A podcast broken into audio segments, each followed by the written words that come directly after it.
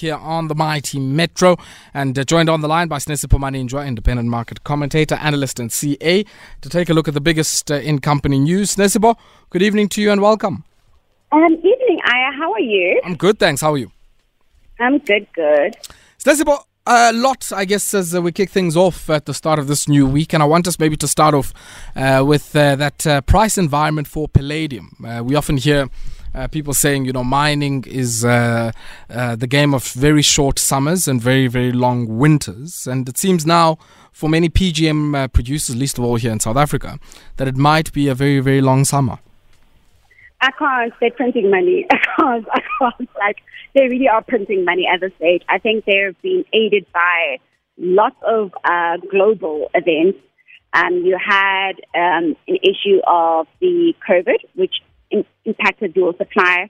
Uh, you have this Ukraine, Russia-Ukraine conflict, again, making supply short. And as we know in economics, uh, less supply brings up demand, demand brings up your price. You also have actual factors, in fact, that there's an increase in electrical vehicle mm. usage, which requires it as an input product.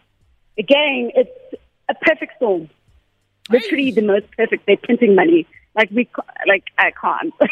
Like, they're just printing money. There's nothing much I think any of us can comment, except for the fact that we hope that they develop the funds and the profits into the communities that they're doing their mining activities on. That's all we can hope for.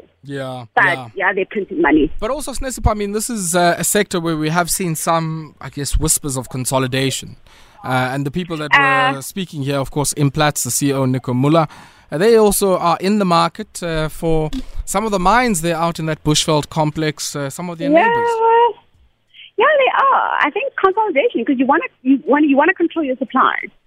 So it's not just about the, the current um, macroeconomic factors, the global environment. You also have structural demand for your product in terms of where the world is heading to, in terms of future Um, demand of industrial goods, and electric, electrical cars are it. And you're a key component. There's no substitute for your product. So you want to consolidate so you can set your price better. And when you think of the market share of electrical um, cars sitting at under one percent, your growth is infinite. Mm, mm, mm. Like, like I said, it's, they're printing money. I want you to hold the line there for me for a second while we take a quick spot break. And uh, when we come back, uh, we'll continue with our discussion of uh, where the palladium price is and uh, some of uh, uh, the price environment there. Very, very favorable for South African and Zimbabwean platinum producers. And then, uh, yeah, when we come back, also taking a look at uh, the um, looming prospect of a Pan-African airline group. Uh, and it might include S A A and Kenya Airways and potentially a third West African partner as well. On Metro F M Talk with Ayabonga Tawe. Metro F M Talk. twenty minutes it is after seven p.m. You tuned in to Metro F M Talk here on the Mighty Metro. And uh, yeah, it's our wrap of the top business stories. Sinesipho Maninjwa is my guest tonight as uh, we take a look at uh, the big stories out in the markets. And uh, Sinesipho, just I guess as we wrap up on this palladium and uh, P G M story, I mean, you were mentioning earlier on Uh, that uh, certainly in the production of electric vehicles and other applications for P G Ms, that uh, there probably aren't, I guess, on the one hand, substitutes, and in cases where they are, those aren't used on a scale that effectively displaces a lot of the uh, exports of uh, P G Ms that come from South Africa, Zimbabwe, Russia, and many other places that produce the stuff. But ultimately, that's where you're sitting. So um, until you can find a replacement, which I don't think is possible for the next at least twenty-five years, mm. It's, this is where we are, this application, because one of the things I like about P G M is the industrial application. Sure. And sure. I wish we did more beneficiation in our country, but I think collab. Mm-hmm. But I think yeah. collab. Yeah. But I think collab. I'm just going to say I think collab, because ultimately I think for me that is where the generational wealth, community upliftment lies. And that's where the jobs are.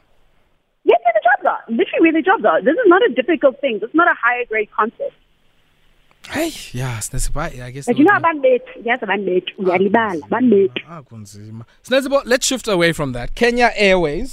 Uh, you know, they always say misery loves company, and uh, it does seem they are the one airline that, in many ways, I guess, is um, quite similar, and uh, their challenges are very synonymous with what we've seen at S A A. Indebtedness, shareholder bailouts. So, like, I yeah. saw that. Mm. I saw that. Um, ultimately, um, um, Pravin was talking about the application of and um, the growth, the uh, possible collaboration with Kenyan Airways. I think, but yeah, in my opinion, no, it's not the one. Why? Why, why would you say that? Hi, but we want Ethiopian. We want the ones who run oh, a tight ship. Ethiopia doesn't want you. Hi, South Africans. Hi, yeah, yeah, yeah, but we want the Ethiopia, ones who Ethiopia doesn't ship. Want you. Kenyan, Kenyan, why would we want people who sifana nabo? Because even if, so you've got, remember, you've got the consortium that's buying out S A A. Yes. Government also have a, a majority share. They want us to partner with this, a similar airline with a similar problem, similar headaches. Why would we want that? That doesn't have cash on balance sheet. I bail out. No, uh, yeah, but does. The issue is this: want somebody who wants you.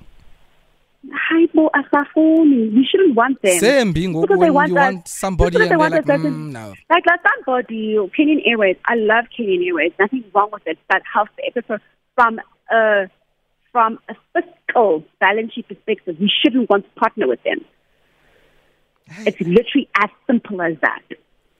Yeah, look, I mean, maybe just for the benefit of some of our listeners who might not be familiar with, one, who Kenyan Airways is, some of the issues that they've had in the last while, and uh, we also, some listeners might recall, Uhuru Kenyatta was in South Africa towards the end of last year, and uh, one of the things that he had an opportunity to discuss with his counterpart, Cyril Ramaphosa, was this Kenya Airways S A A potential tie-up. Yeah, because of the East African, it's, it's literally because of the the East tie-up that fundamentally, why would we want to inherit another problem child? It's it, it, for me, it's struck, like if it's fiscal balance sheet, it is unwise.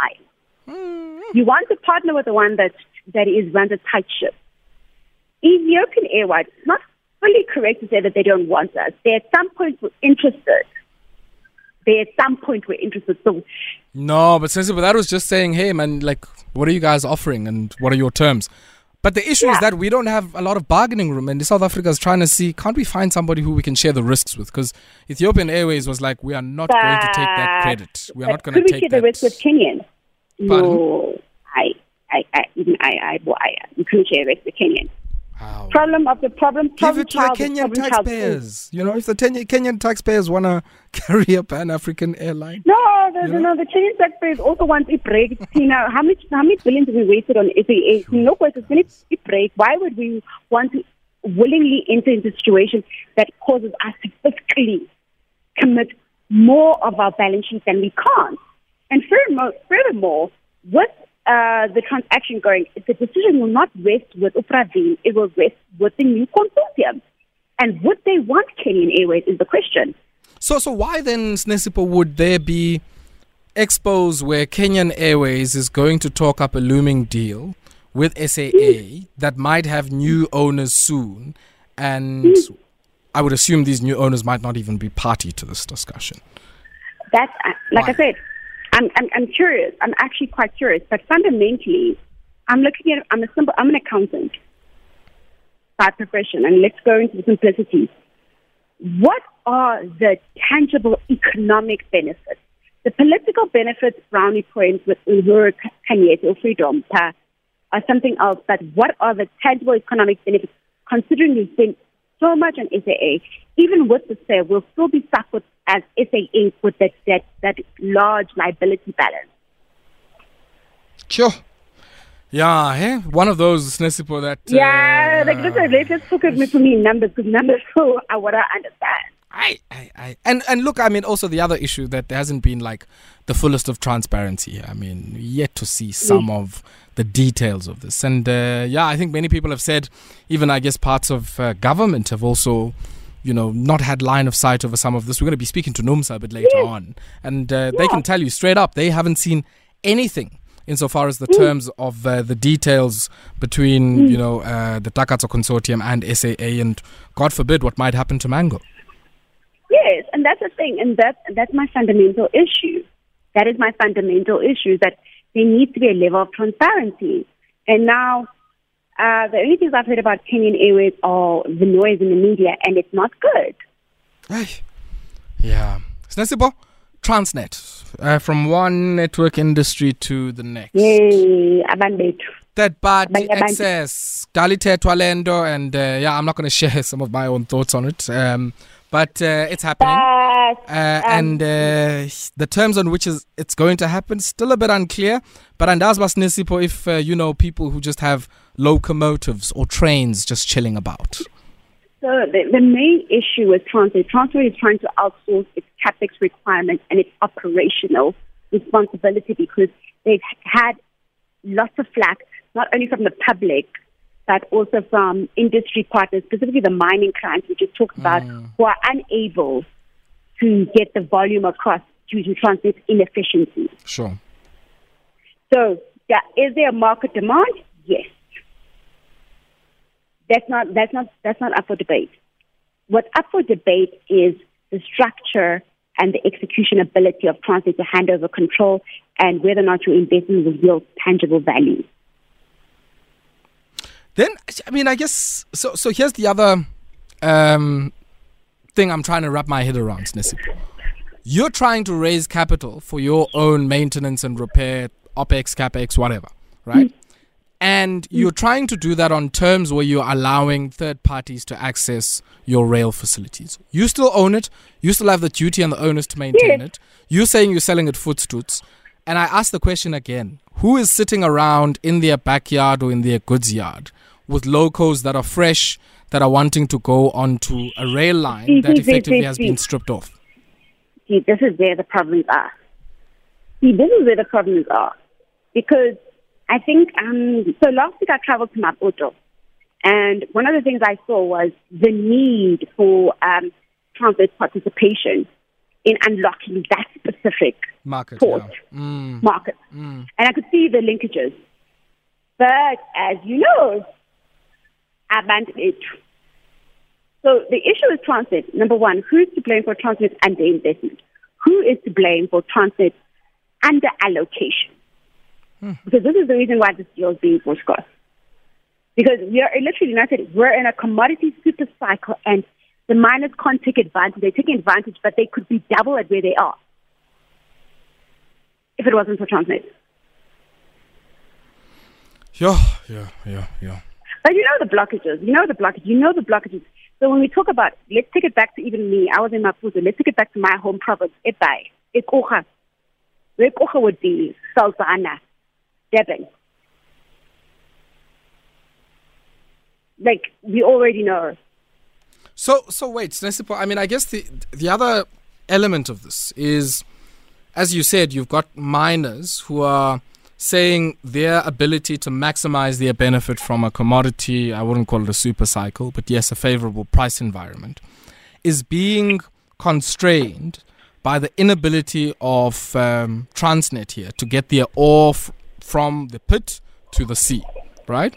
And yeah. and so the question mark is, what type of entity would take up this offer? I mean, Transnet puts yeah, out an expression that's, that's, of interest. Who who are some of the players here?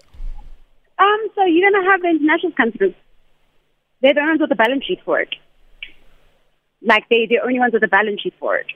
So you're going to have some internationals' expression of interest, most definitely, um, because they're the ones with the balance sheet for it. There's no one in any Sub-Saharan Africa countryside who can do this, who can write the check and who's got the ability to operate. Yo. Let's leave that one for a second and go out um, to so Durban. I've got to go. yes. Okay, wait. Just the last one, Sinesipho, before we let you go. Um, this issue on Tongaat. Um, yeah, some of them before the courts earlier on today, Magistrates Court, I guess, for... Yeah. you know, uh, uh, early stages of this particular one, and then the trial will yeah. be out at the Durban High Court. What happened here? Quite simple. Um, Tongaat bosses lied about financials, misled investors, uh, concealed financial information for their own direct financial benefits. That's basically what happened. Tongaat, differently, difference uh, with Steinhoff is that they, the management of Tongaat shared with the N P A the information and has not kept a secret. That's very different. And that's why they're going through the prosecution process, which is what the guys at Steinhoff should have done. But as a collabo, there, there, there's, a, there's an ongoing case on that matter. So ultimately, that's what the guys did. And there should be consequences. We keep talking about the fact that there's no consequences for private capital. This is consequence management. And I'm very happy. one oh one. Sinesipho, let's leave it there. And uh, thank you very much for taking time out to speak to us. All right, thanks. That there was Sinesipho Maninjwa, independent market commentator, analyst, and C A. And uh, yeah.